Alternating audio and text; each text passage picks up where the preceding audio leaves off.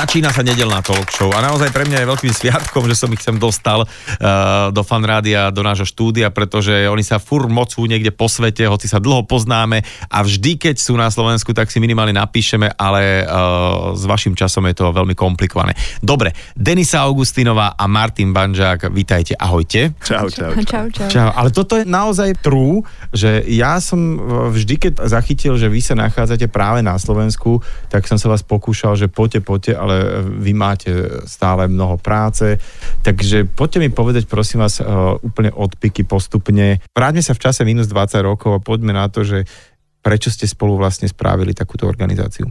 Je to presne 20 rokov teraz, ale celé to začalo možno ešte o, o ten rok predtým, alebo o dva roky predtým, keď sme spolu s Denisou sa nejakým spôsobom nachádzali na Kube a išli sme tam s jedným jediným dôvodom. To bolo v roku 1999, to bolo v minulom storočí. Uh-huh. A ten dôvod bol, že sme našli proste, vtedy nebol internet, nejakým spôsobom sme našli jednu fotografiu proste v nejakej fotografickej knihe, kde bola fotografia e, dieťaťa obete Černobylu odfotené na Kube. A v zásade bola tam iba jedna informácia, bolo tam napísané, že tarara.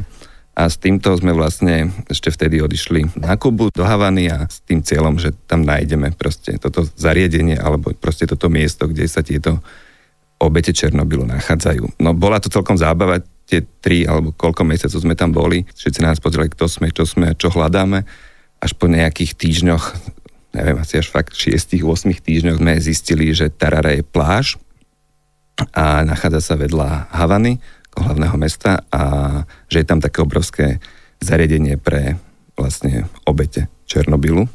Toto mi trošku nejak vysvetli, že uh, obete Černobylu na Kube. To bola vlastne nemocnica, kde, alebo dá sa povedať hospic, kde zomierali stále obete Černobylu, ale nie teda z Kuby samozrejme, ale z Bieloruska a Ukrajiny. Aha. A podstate prišli sme tam aj kvôli tomu, že sme sa dozvedeli medzičasom, že tie deti, že im nikto nerozumie, že nehovoria španielsky, tak ešte sme sa s nimi chceli stretnúť a porozprávať. A medzičasom sme zistili, že zomierajú tam samé, že nemajú uh, rodiny finančné prostriedky, aby sa dostali z tých daných krajín uh, sa rozlúčiť. A tak nejako začala vznikať myšlienka, že by sme pomohli uh, spájaniu tých rodín. A veľmi e, zvláštnym spôsobom sme sa do tej nemocnice dostali, keďže to bola vlastne tajná nemocnica, čiže všetci boli uh, zjavne prekvapení, ako sme sa vôbec o tom dozvedeli. A um, áno, no, boli sme 22 rokov minus v čase a pre nás asi 40 rokov minus v čase, lebo v tom čase nebolo dostatok nafty v uh, Havane, takže sme museli chodiť pešo.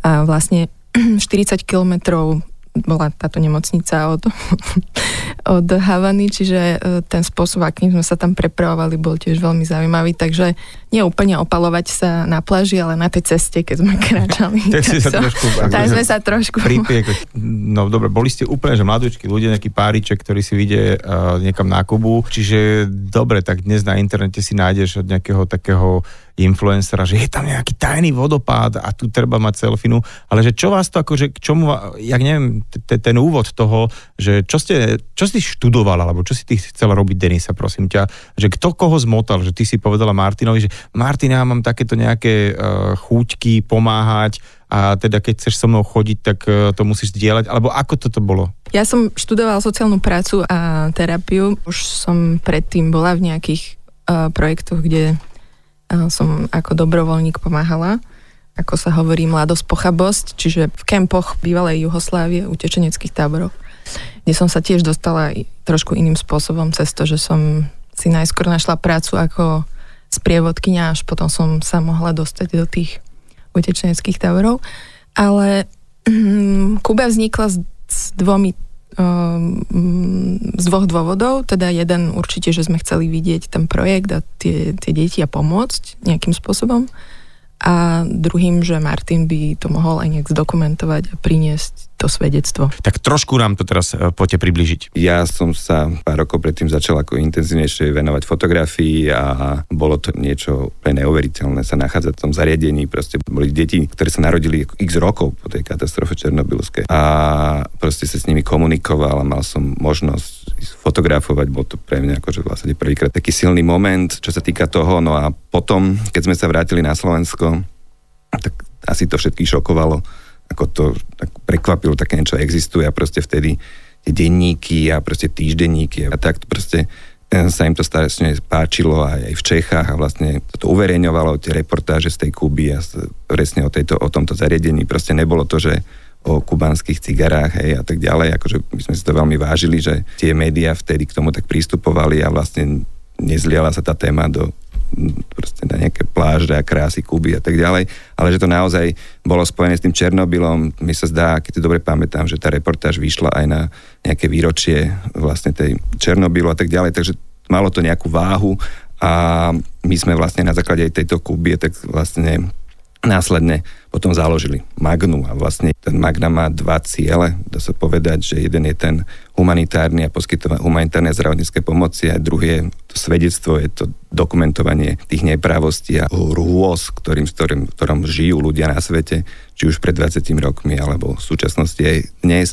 My sa vďaka tomu, že uh, prevádzkujeme tú humanitárnu zdravotníckú pomoc, naozaj dostávame častokrát za určitú takú líniu, kde sa možno ani tí novinári už nedostanú a zase sme schopní byť svetkom na mieste a vlastne to svedectvo podávame tak ďalej. Robíme to dodnes. No a teda poďme už na tú samotnú organizáciu Magra. My sme sa tak intenzívnejšie stretávali na tých úplných začiatkoch, vy ste vtedy boli viac menej tak v Kambodži, to bola asi taká tá prvá veľká stanica vaša tam vlastne ste pomáhali deťom, ktorých rodičia boli HIV pozitívni, alebo respektíve rozbiehali si taký program, aby tie deti, ktoré sa ešte len narodia HIV pozitívnym matkám, aby uh, boli HIV negatívne. Poďme na tento prvý velikánsky projekt, s ktorým bola Magna veľmi spojená. Ako si sa ocitli v Kambodži a vôbec funguje to tam doteraz? Áno, to je úplne neuveriteľné, ale ten projekt funguje do dnešného dňa. Stále sme na mieste a je to 20 rokov, takže 20 rokov liečíme HIV pozitívnych pacientov a vlastne nás tam zatiahol taký dlhotrvajúci dokumentárny projekt, ktorý sme robili. Vlastne sme sa ocitli v strede obrovskej pandémie HIV AIDS, kedy okolo nás zomerali tisíce, tisíce ľudí. Navštevovali sme nemocnice v Knompene, kde sme zažívali neskutočné scény, kedy sa vlastne predávali postele s tým, aby si tam mohol niekto zomrieť za 50 dolárov. To ako keby ste teraz dali niekomu tisíc eur. Hej, akože to, to pre tých ľudí znamenalo tak veľa peňazí. A v zásade po všetkých týchto ľuďoch, ktorí zomierali, zostali tisíce detí, bezprizorných detí na uliciach. A my sme sa zásade rozhodli vtedy, že spolupráci s takou miestnou skupinou takých zdravotníkov sme testovali tieto deti na ulici na prítomnosť vírusu HIV a zo 42 26 detí bolo pozitívnych. Mm-hmm. Čiže viac ako každý, každé druhé dieťa v podstate na ulici. Áno, tak tam prevalence to bola obrovská, vysoká vtedy kvôli tomu, že tí rodičia zomreli na HIV AIDS a vlastne tie deti to dostali pri porode vlastne mm-hmm. svojej matky a to je vlastne uh, jeden z tých hlavných prenosov, ako sa, ako sa HIV AIDS naďalej šíri a prečo ho ešte stále máme tu na okolo nás vo svete. Uh, zachraňovať vlastne ľudské životy, meniť smutné osudy, pomáhať uh, znie síce pekne, ale asi to nie je tak celkom jednoduché a ako na nejakých internetových stránkach. Tak mali ste zo začiatku nejaké také že prekážky, o ktorých ste uh, akože už hneď vedeli, že to asi nebude easy? Predtým ešte než začala celá v podstate implementácia toho projektu alebo vôbec ten nápad, že ideme to robiť, sme skúsili osloviť rôzne iné organizácie, ktoré boli v tom čase na mieste, ale dozvedeli sme sa takú e, základnú mantru, ktorá bohužiaľ tých 20 rokov stále nás sprevádza. A je to niečo také ako, že to nie je sustainable, čiže nie je to udržateľné, lebo liečba pre deti alebo pacientov z HIV je dlhotrvajúca a keď nastavíte momentálne stále pacienta na túto antiretrovírusovú liečbu, ako sa volá, tak až dokým zomrie, tak musí tie lieky užívať.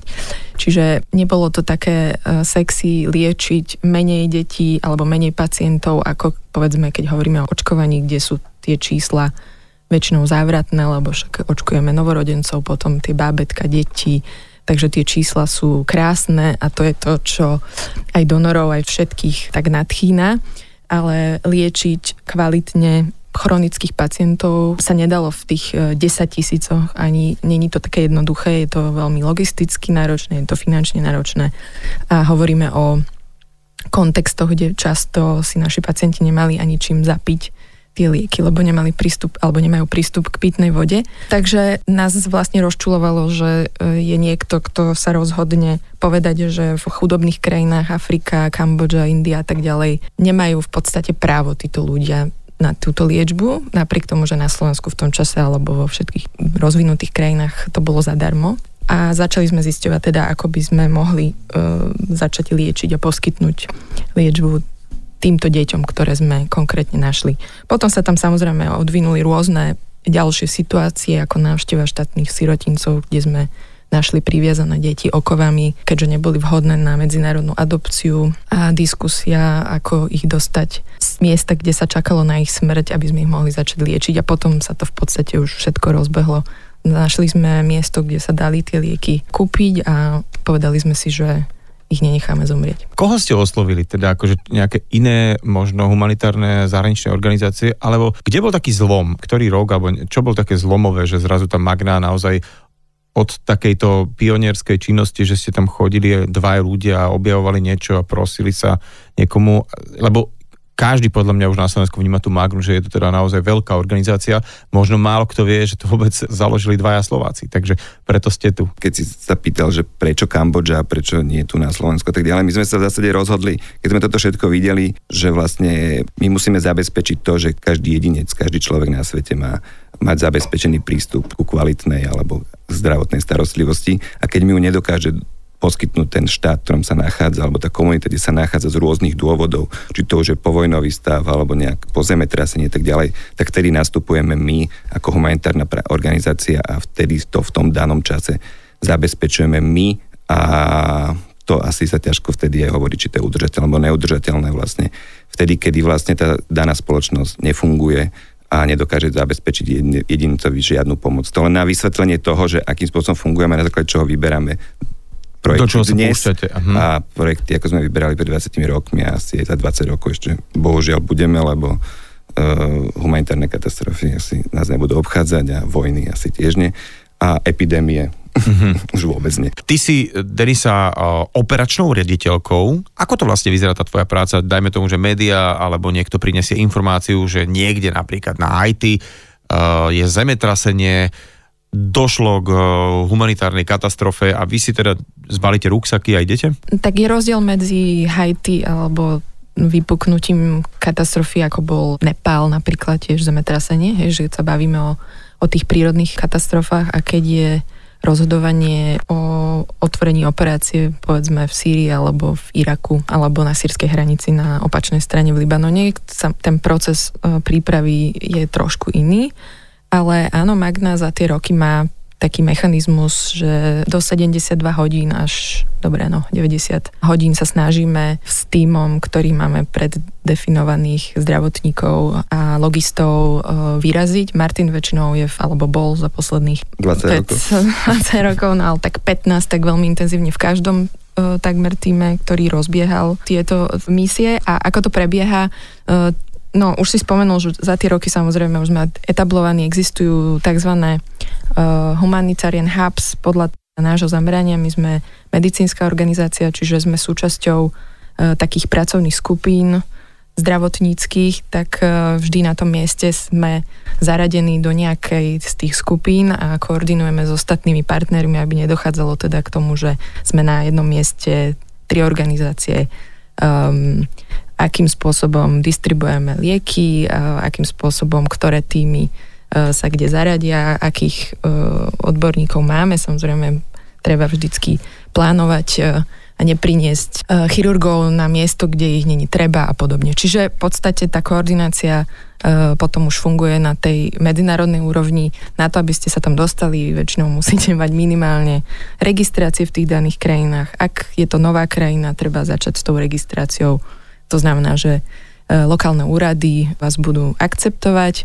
Je to vždy veľmi zaujímavé, lebo napríklad na Haiti spadli všetky, aj štátne budovy, aj ministerstva dokonca. Čiže nebolo koho uh, kontaktovať, hej? Uh, nebolo veľmi koho kontaktovať, takže potom sú tam nejaké náhradné inštitúcie, ktoré um, koordinujú tú pomoc a tak sa vlastne... Mne to začal. príde celé akože uh, obrovské teraz, keď to rozpráva, že predstavoval som si vás dvoch, ktorí chodíte ruksačikom a nejak si to postupne rozbehli, ale te, teraz naozaj, uh, ako to funguje na, na tom mieste danom, dajme tomu, že, naozaj, že Haiti, hej, zemetrasenie, vedelo sa, alebo, alebo akákoľvek no, krajina, ktorú mi poviete, že vy máte niekde ako keby svojich ľudí, ktorí čakajú v nejakom uh, prístrežku a um, pojedajú nejak, nejakú desiatu a čakajú, kedy zavoláte a sadajú do lietadiela, alebo ako to celé vôbec vyzerá? Každá katastrofa je iná, aj keby sa nám to už dalo, ako mne osobne, keby bola každá prvá, hej, lebo ako nič tam nefunguje. A keď sa bavíme o tých prírodných katastrofách,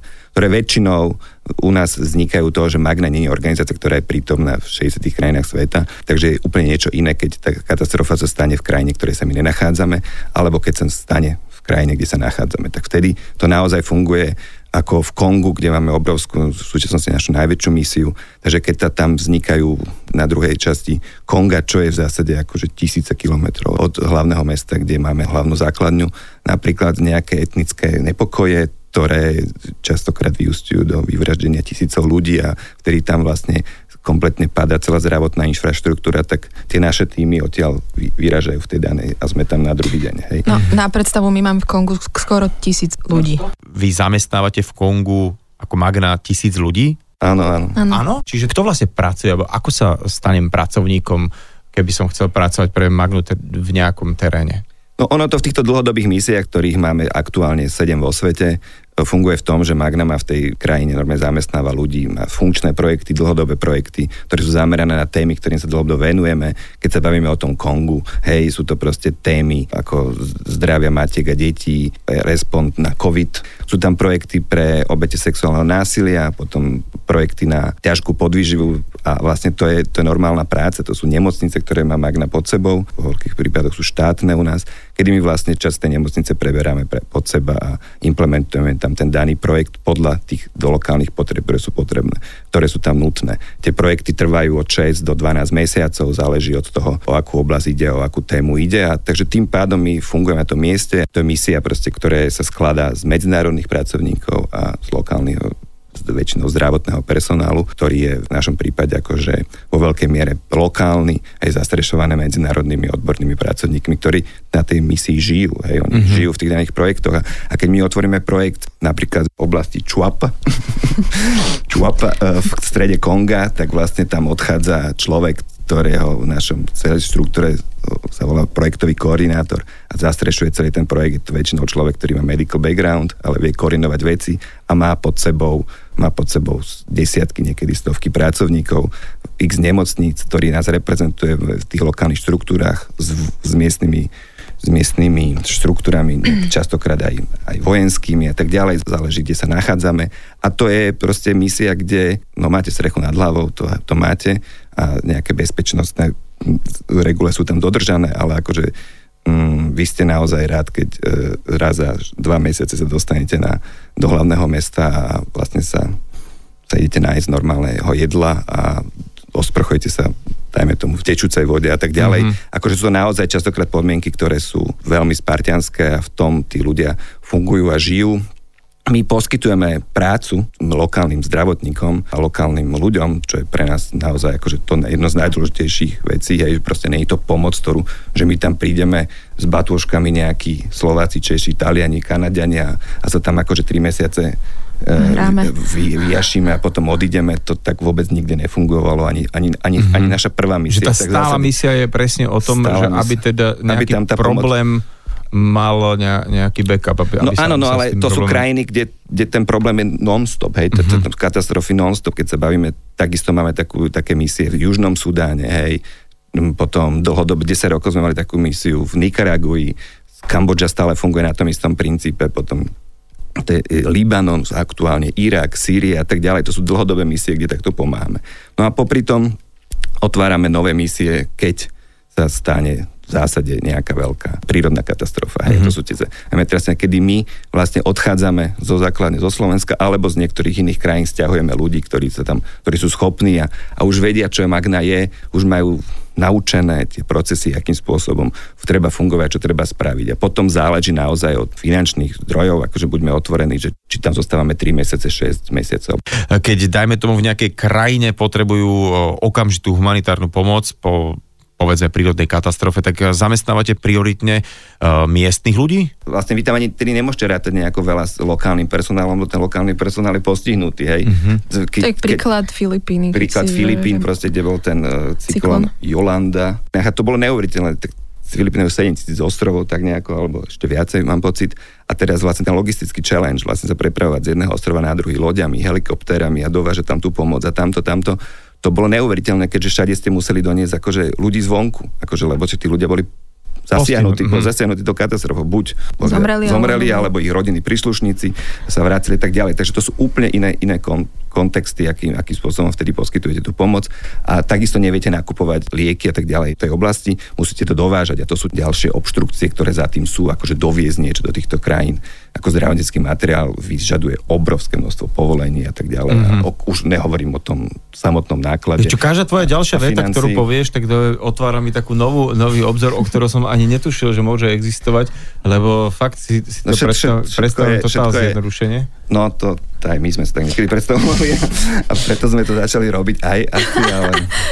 Ja no. to volám vždy, že mladosť pochabosť, vieš, ale potom, keď sa vlastne dostaneš do toho, tak je to to, čo hovorím ja, že, že dobrý úmysel nestačí, je to veľmi fajn chcieť pomáhať, ale že je veľmi ťažké, je to jedna z, podľa mňa z najťažších vecí na svete, vedieť efektívne pomôcť a pomôcť tak, že pomáham reálnym potrebám, tomu, čo tí reálni ľudia potrebujú, nie to, čo my si myslíme, že oni potrebujú. Okay. A toto príklad. je ako uh, v podstate uh, odpoveď na to, prečo mnohí ľudia uh, sa dotazujú, že veď toľko organizácií, aj svetových, z krajín, amerických, európskych, koľko veľa prostriedkov a koľko peňazí ide do týchto krajín a že prečo stále není lepšie v tých krajinách.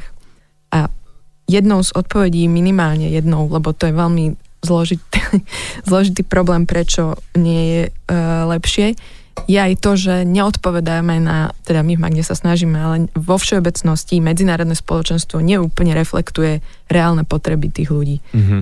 Lebo e, prídu s tým svojim mindsetom, že my vieme lepšie, ako by, by ste mali tu fungovať, čo vy potrebujete a ako to potrebujete.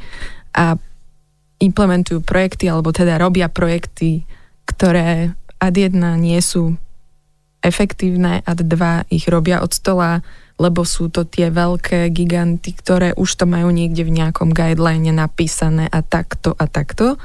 A to, že lokálna komunita um, aj keď sa vyjadrí, že si to prosí inak, tak není zahrnutá do mm-hmm. toho. A tým nehovorím, lebo že len to, čo chce lokálna komunita, tak to sa robí, hej, veď to by sme asi... to by, asi... to by, ani to by, to by tiež asi nebolo, ale zase akože prísť a povedať, e, že bude to takto, lebo takto 20 rokov dozadu sme to robili e, tuto v Afrike a takto tu budete hej. mať, tiež nie je úplne správne. Teraz sa vráťme k tej problematike HIV, e, ktorý je tam akože obrovský problémom ale ty si mi to tak rozprával raz, že, uh, že treba si uvedomiť, že v tej subsahárskej Afrike a, alebo rovníkovej, tak naozaj o 6. večer je tma, nemajú tam žiadnu elektrinu, ne, žiadn, žiadna televízna show, futbal, uh, bary, reštaurácie, nič. No je jedinou zábavou v tých veľkých slámoch, a tam je povedz to otvorenie, za čo ťa nezavruje, je sex. Mm-hmm. A alkohol. A alkohol, no ale ten alkohol stojí peniaze. Peniaze, čiže ten nie je zadarmo. Takže to nie je zadarmo. No, takže povedzme si normálne, a to sú mladí ľudia, proste ty nemáš čo ísť robiť. Ty nemôžeš, o 6. je fakt tma, a ty nemôžeš si zahrať futbal na osvetlené ihrisko, alebo nemôžeš na ísť koncert, do, na nikam, koncert nikam, a neviem proste. kam, nič, ty, tak ty sa proste tam v tom celom funguješ a a tak funguješ tak ako... Čiže my by tam... sme fungovali tak isto, keby sme... My, uh-huh. Oni sú není iní, my sme, my sme takí istí, sme všetci rovnakí. Takže to tam není o tom, ale vlastne to sú tie veľké slámy, či to, že je v Južnej Afrike, v Kenii, v Nairobi a tak ďalej a v Kongu. A vlastne čo sa k tomu celému pridáva, to je ďalšia z jedna veľkých tém, ktoré sa Magna už v zásade dá sa povedať, už 12 rokov venuje a je to liečba obeti sexuálneho násilia. Hej? Uh-huh. A to naozaj je akože jedna z našich popri HIV AIDS, podvýživy, je tretia naša najväčšia téma. ktorej sa dlhodobo venujeme a to sú proste projekty, ktoré sú dlhodobé. Hej? A, a vlastne my sa na tých miestach musíme nachádzať. My otvárame kliniky, ktoré k týmto obetiam poskytujú vlastne zdravotnú pomoc, psychosociálnu pomoc a potom zase spolupracujeme s ostatnými úradmi na nejakej právnom zadoš učinení. To vlastne sme začali robiť v roku 2011, sa mi zdalo 2009 Kongu, vlastne, ktoré je známe tým celosvetovo mm-hmm. z mhm. médií, aj, aj do slovenských alebo českých médií sa to dostalo. Prerazilo. To prerazilo, že to problém sexuálneho násilia je najviac výrazný tam, na tom východe toho Konga, kde je vlastne rape považované ako znásilnenie, ako zbraň. Mm-hmm. V zásade my tie projekty robíme všade a mm, sú spojené s tým aj s prevenciou voči HIV, AIDS a tak ďalej. Je to, Ale... je to strašne silná téma ja by som chcela iba k tomuto povedať, že je to jedna z tém, ktorá je taká pre ľudí veľmi nepríjemná počuť. Ja som spomínala na začiatku, že som bola v tých kempoch tej bývalej Jugoslávie a že asi prvýkrát tak sa to do toho povedomia dostalo až nejakými filmami Angeliny Jolie o, o tom znásilňovaní, ale že dovtedy to bol považovaný za collateral damage. Že ani oficiálne znásilnené ženy, alebo teda nielen ženy, ale 99% e, z tých obetí zatiaľ sú ženy, neboli považované, to nebol crime, to nebol považovaný mm-hmm. ako trestný čin. Čiže až po 90. rokoch sa to um, dalo aj do UN, alebo teda do OSN konvencií a že je to v podstate akože považované za... Trestný čin? Stres, áno, že to predtým bolo, keby som si aj zobral e, plechovky piva. No, že collateral damage vlastne áno, znamená, že to je to v rámci proste... vojny, že bohužiaľ to je side effect, alebo to áno, sú tie... To, tak... to, to mhm. sa tak musíme tomu rozumieť, že Pamätáte to tak sa, koľko uh, východných Nemcov mi uh, naozaj prisahám vyzeralo ako Rusov. Ešte za dávnych čias, keď sme cestovali do ešte východného Nemecka, tak oni vyzerali inak, jak, jak Nemci de facto. Už teraz nie, už keď sa zjednotilo Nemecko. A tam som mal veľakrát, že ja, ja tento typ tvári poznám a keďže my sme mali takže možnosť veľakrát e, byť s Rusmi, tak a potom sa to neskôr vysvetlilo, hej, že, že naozaj tam bolo milión znásilnených žien. Uh-huh. A, Ale nielen tam, aj v Československu po, po ceste, to bolo. Áno, po ceste, ceste ak sa oslobozovalo, tak presne ako si povedal, že to bolo, že túto krávka. E,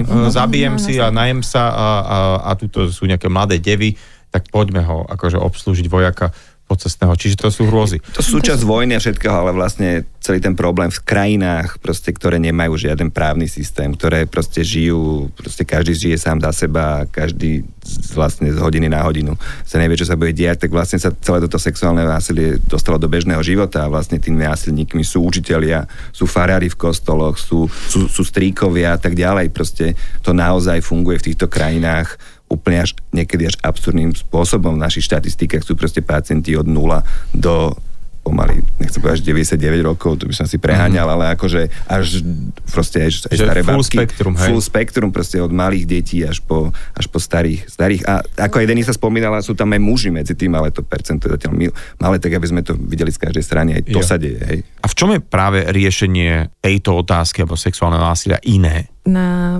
projekt na pomoc týmto ženám alebo obetiam. Treba veľa času a na to, aby sa zmenilo v podstate myslenie tých ľudí, ktorí stále hovoria, že tu je to tak, tak ako keď sme prišli do Kinshasy, že ale to tu tak je, to, to všetci tu musíme akceptovať, že to takto je, tak nám trvalo až 5 rokov, keď sme dokázali presvedčiť a edukovať vojakov, lebo tam je veľmi veľa vojenských základní, ktorí predstavujú samozrejme väčšinu agresorov. A tým, že sme sa priblížili tými príbehmi jednotlivými a našli sme aj medzi nimi, paradoxne, ľudí, ktorí sa s tým stretli vo vlastných rodinách, napríklad jedného veľmi vysoko postaveného plukovníka znasilnili mu dceru v škole, pomerne dobrej škole a stal sa takým našim ambasádorom tej myšlienky a zmeny v podstate pohľadu na ten problém, že áno, že treba sa k tomu postaviť, že je to crime a musíme pomôcť týmto deťom, týmto ženám a vlastne po piatich rokoch prehovárania, že vôbec má to zmysel priniesť tie deti na ošetrenie, má to zmysel s nimi chodiť na e, našim psychologom, má to zmysel hovoriť, že to není správne. Tá komunita dokázala vyrobiť také veci, že e, chlapci 15 plus sami od seba vytvorili také skupiny a ochraňovali dievčatá, keď išli zo školy, aby ich neunášali. 70 plus percent našich e, pacientov nosia už teraz do nemocníc vojaci a policia ktorí takisto vedú k zatknutiu alebo aspoň vyšetrovaniu, čo predtým nikdy um, nebolo. Čiže akože ten behaviorálny, tá zmena myslenia v tej komunite nepríde z hodiny na hodinu, ani Jasné, z mesiac na mesiac. prednášku, alebo čo si... Ale áno, čiže že ono to má aj zmysel, lebo, lebo táto téma je tak hrozná, že ľudia povedia preboha, ale tak dobre je znásilnená, čo teraz s ňou? Veď to oni sú tam všetci tí zlí vojaci a všetci tí chudobní ľudia ale nejakú možnosť zmeny, len ona, tá, tá zmena nepríde hneď. Mm-hmm. Čiže naozaj toto je, že beh na dlhú trať a asi aj tí ľudia, ktorí pre vás robia, majú pre vás zmysel, ak to aj oni nemajú tak, že dajme tomu som v korporáte trošku ma už tak akože to celé unavuje, tak na rok si odbehnem na nejakú humanitárnu pomocičku, že aby som si tak nejak vyčistil nejaký taký mentálny detox a potom náspäť zase. Čiže pre vás takisto asi majú zmysel ľudia, ktorí sa tomu venujú dlhodobo a to ma zaujíma, kde, kde ich vlastne beriete? No to je viacero ciest, akým spôsobom ľudia sa môžu zapojiť a v zásade, akože áno, tí ľudia, ktorí s nami sú a dlhodobejšie, ako mohli odísť aj z korporátu a v zásade sa našli si, našli to som budúcnosť. nechcel povedať, že robiť v korporácii Áno, ale, ale, ale presne si to dobre povedal, no nemá to byť o tom, že teraz sa cítim akože frustrovaný a jediné, čo mi pomôže mne, Hej. ísť tam pomáhať, a, ale im to robiť kvôli sebe, tak to nefunguje.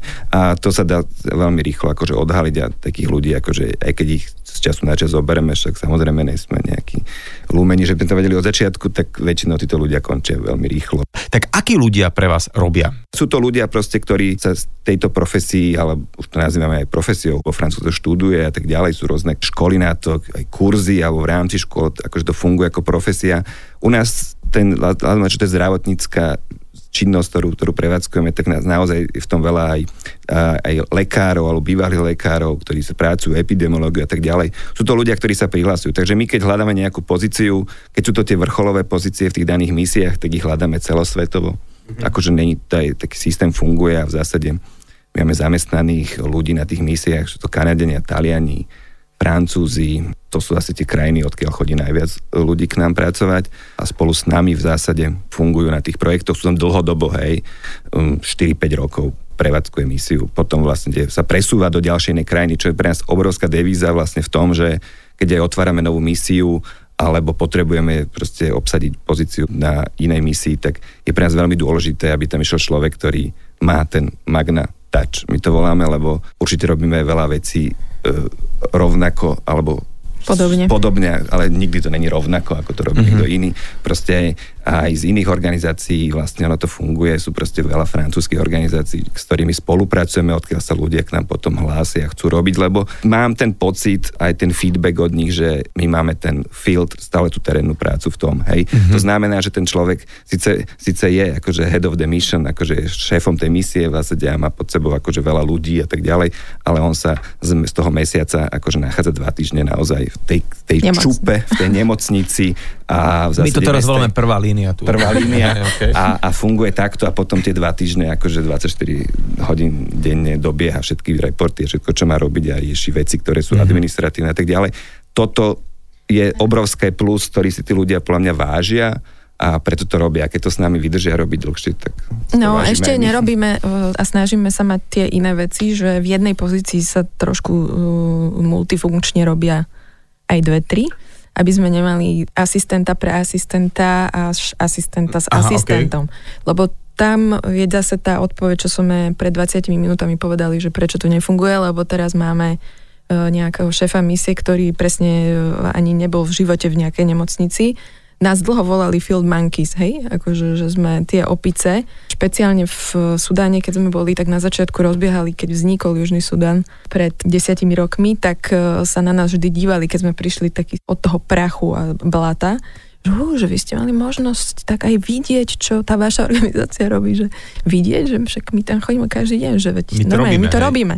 Wow, že tak to ste teda laky, hej? Tak toto je presne kam sa Magna nikdy nesmie dostať a teda tak bojujeme počkaj, za to. povedať, že to ste teda lucky, lebo oni vlastne ani nemajú oni, možnosť. Ani nemajú možnosť, možnosť. čiže okay. sedia niekde a Aha. potom skončia teda za, no, za tými, uh-huh. akože sú vo fielde, lebo sú teda na hlavnom meste, Džuba napríklad, áno, však to je tiež džungla, ale ako ani nevidia, čo robia, píšu tam nejaké tie reportičky, majú nejakých tých asistentov, niekde idú na ten meeting a koordinujú tú humanitárnu Spolupracujete pomoc. navzájom tieto organizácie, že ste také, no. že takí kamoši, že si viete, aj, že potrebujem požiť kamión, helikopteru, áno, nejaké áno, to... striekačky, alebo ja neviem, ako si to, to funguje. amatérsky predstavujem, ale čiže... Áno, ale akože takto to aj funguje veľakrát a my naozaj máme úzkú spoluprácu na niektorých tých misiách s organizáciou Lekári bez hraníc a akciou Kontrola FAM, to je hm, akcia, akcia proti hladu. Against Hunger a máme a s inými zdravotníckých organizácií. A veľakrát sa stane to, že nemáme, nedošli nám zásoby, hej, napríklad terapeutického jedla uh, a vieme, že nám prídu za mesiac a tak ďalej a tak si od nich požičame na mesiac a tak ďalej. Mm-hmm. A ako takéto mm-hmm. veci fungujú. Máme aj niektoré spoločné projekty, aktuálne máme akože ACF spoločný projekt Kongu, taký obrovský a akože tie veci, áno, áno, je to malá slovenská organizácia, ale ale akože... Ale dokáže urobiť veľa, hlavne teda vďaka vám. Tak bavili sme sa o tom, že akí ľudia um, a aké profesie pre vás pracujú, ale keď chcem, dáme tomu ja alebo niekto, kto nás počúva, priložiť ruku k dielu, ale tak nemôžeme vycestovať asi všetci, lebo máme deti, zázemia, prácu a tak ďalej a tak ďalej, ale predsa len chceli by sme nejakým spôsobom pomôcť, tak ako sa dá pomôcť? V zásade sú veľa možností, ako je pomáhať. Jedna je tak ako, že ideš do toho terénu a pracuješ v tom danom teréne a vlastne si na mieste. Ale potom druhá, tá najpohodlnejšia a asi tá najprístupnejšia veľa ľuďom je to, že pomáhať finančne a pomáhať pravidelne v zásade. Ide o to, že tá pomoc proste není ad hoc a že nefunguje na tom, že my niekam niečo dojdeme a zhodíme to tam, keď vyzvierame 10 tisíc eur, tak 10 tisíc eur zhodíme a potom zase zbierame ďalej, tak ďalej. My máme konštantnú činnosť, tak ako máme od, nemocnice sú otvorené každý deň, e, tí pracovníci tam pracujú, tí lekári sú tam, tí pacienti tam chodia, niekedy, dost, niekedy máme tie lieky, niekedy nemáme tie lieky, niekedy máme viacej liekov a tak ďalej. Proste je to konštantná pomoc, ktorá funguje a v rámci možností, akých sú a preto my si veľmi vážime ľudí, ktorí s nami pomáhajú pravidelne. Hej, sú to proste darcovia, ktorí posielajú či už SMS-kou, 6 eur mesačne, alebo cez našu stránku webovú sa môžu prihlásiť a vlastne súčasťou toho celého, tej celej pomoci, kedy vlastne oni dostávajú ten mesačný feedback naspäť a v zásade, keď ste u nás subscribenutí na SMS-ku, hej, to stačí poslať SMS na číslo 806 v tvare Magna a vtedy vlastne každý mesiac vy budete dostávať správu, z jedného z projektov, na, ktorým, na ktorom sa podielate v zásade a bez vás by to nebolo možné. Keďže ono sa to možno zdá až, až čipné, že 6 eur mesačne e, zachráni život, ale akože 6 eur zabezpečí bezpečný pôrod, hej, jedného, narodenie jedného dieťaťa, hej. Mm-hmm. To znamená, že my v tých našich nemocniciach a pôrodniciach zabezpečujeme to, aby tam ten personál bol, aby to bolo hygienické a aby bola tá matka odrodená profesionálne. A to znamená, že to není bežná vec, tak u nás na Kramare do nemocnice a my si môžeme nadávať, že tam sú, ja neviem, špinavé steny, alebo není to vymalované úplne, včera to nebolo vymalované, ale naozaj ten personál, ktorý vás odrodí, tak vám garantujem, že vás odrodí kvalitne a to my sa snažíme robiť aj v tých nemocniciach, aj v tej čuape niekde v Kongu, aby tak niekto bol. Aby tam niekto bol, tak tam nemôže on prísť iba jeden deň, on tam je 365 mm-hmm. dní v roku. Ale ja som iba chcela doplniť, že viacerí sa na to pýtajú, že 6 eur, toto, čo teraz Martin vysvetlil. A samozrejme, že to súvisí len v tom, ak máte ten systém, ako ho máme už my.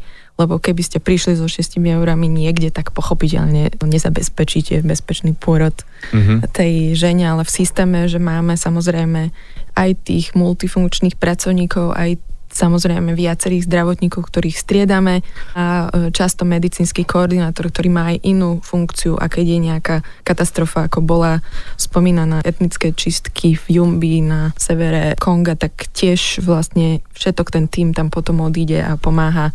Čiže ak ten systém je už nastavený, a je čo najefektívnejší, tak samozrejme tých 6 eur naozaj je reálna suma, není to žiadna vymyslená marketingová vec. Uh-huh. A teraz, keďže sa tie 1, 2%, 3% dajú poslať niekam, tak aj toto je tá jedna z možností. Sa, tých organizácií, ktoré asi myslím za posledný rok uh, musia mať veľmi ťažké časy, pretože každý teraz sa tak berie, že sami máme málo a škrtia nejaké pomoci.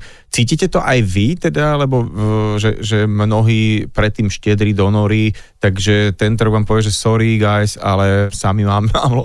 No áno, to je celkovo, to je cítiť, akože je to rok 2021 nielen pre nás, ale si myslím, že pre veľa humanitárnych organizácií alebo takých, ktorí pôsobia v takýchto prostrediach bude veľmi náročný. A už len z toho, že vlastne tie finančné zdroje budú obmedzenejšie a budú asi obmedzenejšie od tých individuálnych donorov, proste naozaj tá kríza dolahla ale ja si stále, ve, ja stále si myslím a verím, že 6 eur mesačne naozaj pre človeka, ktorý to dával doteraz, že to si ešte stále Môžeme môže dovoliť, dovoliť. jasne. A ja tomu verím a nemôžem proste akože ani inak sa na to pozerať, Tak- iba, iba pozitívne. Je dobré povedať, že aj viac sa dá. Akože Aj viac. že to, Že to je skôr o tej psychológii, Ja viem, že sa ja bojíme, psychológii, ale... mm, Ale aj tí veľkí donory, hej, ako teraz nehovoríme o nejakých firmách a tak, ale to sú proste tie inštitucionálne prostriedky, vďaka ktorým robíme tie veľké projekty, tak sú obmedzené, sú, budú obmedzené, keďže, keďže si povedzme pravdu, akože ten COVID je na celom svete a všetci sa pozerajú hlavne sami teraz dovnútra do svojich krajín, či to už je, neviem, Amerika, Kanada a tak ďalej, Nemecko a tak ďalej. Proste Veľká Británia teraz opustila eurozónu, tak tým pádom nastavujú úplne inak spôsobom financovania, obmedzujú tie financie. Naozaj ten rok 2021 bude ťažký pre tých ľudí v týchto krajinách a tá humanitárna pomoc bude oveľa náročnejšie ju tam dostať, keďže tie zdroje sú a budú obmedzené. A vlastne vy 20 rokov naozaj chodíte uh, po tých terénoch, po tých všetkých krajinách, ale vy zároveň ste teda, nielenže manželia, máte dve deti. A Denis, sa teraz sa na teba pozerám, lebo normálna, tak, no normálna v úvodzovkách matka si 8 krát ide obzrieť škôlku, kam pôjde jej dieťa, aby bolo všetko tip-top. Vy chodíte asi trošku po iných lokáciách. Ako to e, vy a ako to vaše deti zvládajú? Áno, áno, máme dve cery, 12 a skoro 7 za chvíľu. Ako to zvládajú? No, keďže nedostali veľmi na výber, tak sa naučili s nami asi koexistovať. um, myslím, že to má samozrejme na nich vplyv. Opakovane som už vysvetlovala, že uh, asi sa pozerajú na chudobu a problémy inak. Deti majú takú tú čarovnú vlastnosť uh, bezprostrednosti, že proste sa na veci pozerajú úplne inak. Zároveň ani veľký jedák ani nikdy nebola, tak vedela vždy využiť situáciu, že zabalila si jedlo a rozdávala ho ľuďom na ulici a spojila krásne s užitočným, že keď to napríklad... s užitočným. S užitočným a krásne s tým, že nikdy sme jej to vlastne ani nehovorili, ona si to tak sama.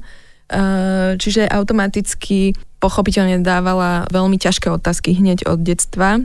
Za všetko asi hovorí fakt, že jej témy v prvej triede, keď riešili uh, prvouku, bol, že ako ukončiť vojnový konflikt v Sýrii, takže si ma učiteľ triedny zavolal, že bolo by celkom vhodné jej vysvetliť, že niektoré deti ani netušia, že vojna v Sýrii teda je a že A to že bola Sýria veľmi... vôbec je. Že áno, ale že je takáto ťažká téma, že teda ona prišla s tým riešením, ale že není spokojná, lebo mama sa vyjadrila, že to není možné a jej riešením bolo teda, že však sa zakážu vy- vyrábať zbranie a že ako teda budú zabíjať deti, keď nebudú tie zbranie. A že prečo my všetci, druhý ročník ďalší, že dovolíme, že keď teda tí nevinní študenti jej vlastne spolužiaci niekde v Sýrii zomierajú, že prečo svet niečo neurobí.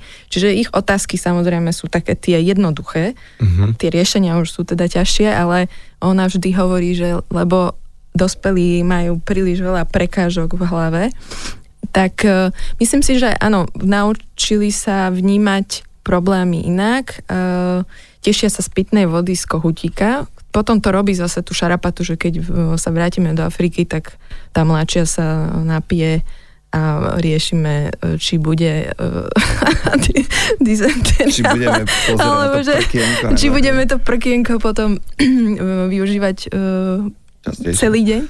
Um, chodia do školy, hovoria viacerými jazykmi, lokálnymi aj... hej, akože- Ja sa, áno, samozrejme, pýtam, nie to posmievajú sa, eh, áno, nám, po, posmievajú sa nám našim prízvukom, samozrejme, uh, tá mladšia hovorí veľmi dobre kmersky napríklad, takže až tak, že by vedela prekladať nám Úplne sa usmievaš teraz, keď to rozprávaš.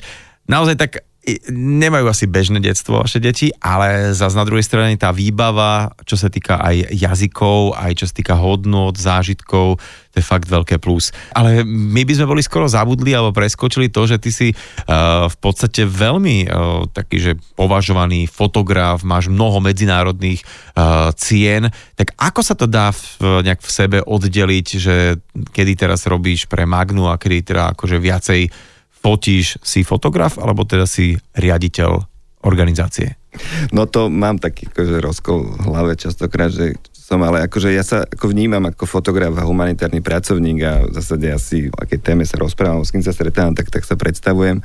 Ale áno, ja to- tej fotografii venujem a mám to obrovské šťastie, že sa jej môžem venovať úplne nezávisle a na druhej strane mám obrovský prístup k témam, projektom, ktoré si myslím, že je veľmi ťažké akože pre úvodzovkách iba fotografa navštíviť, zabezpečiť, odfinancovať a tak ďalej. Sú to neuveriteľne náročné projekty. Ja mám to šťastie, že sa tam nechodím tam len raz, ale ja sa nachádzam na tých miestach veľakrát a proste akože výsledkom takého posledného projektu, knižného projektu je kniha Siempre, to je španielský názov, akože vždy a navždy, to znamená, je to proste dlhoročný, desaťročný projekt e, fotografický jednej malej komunity v západnej časti Nikaraguji, kde Magna prevádzkovala 10 rokov zdravotnú pomoc pre týchto obyvateľov. A z toho vznikol vlastne knižný projekt, ktorý sme vydali ako Magna a ktorý v súčasnosti jeho kúpou vlastne zabezpečíte, zabezpečíte zdravotnú pomoc e, pre tieto komunity všade na svete cez, cez nás, takže v zásade si myslím, že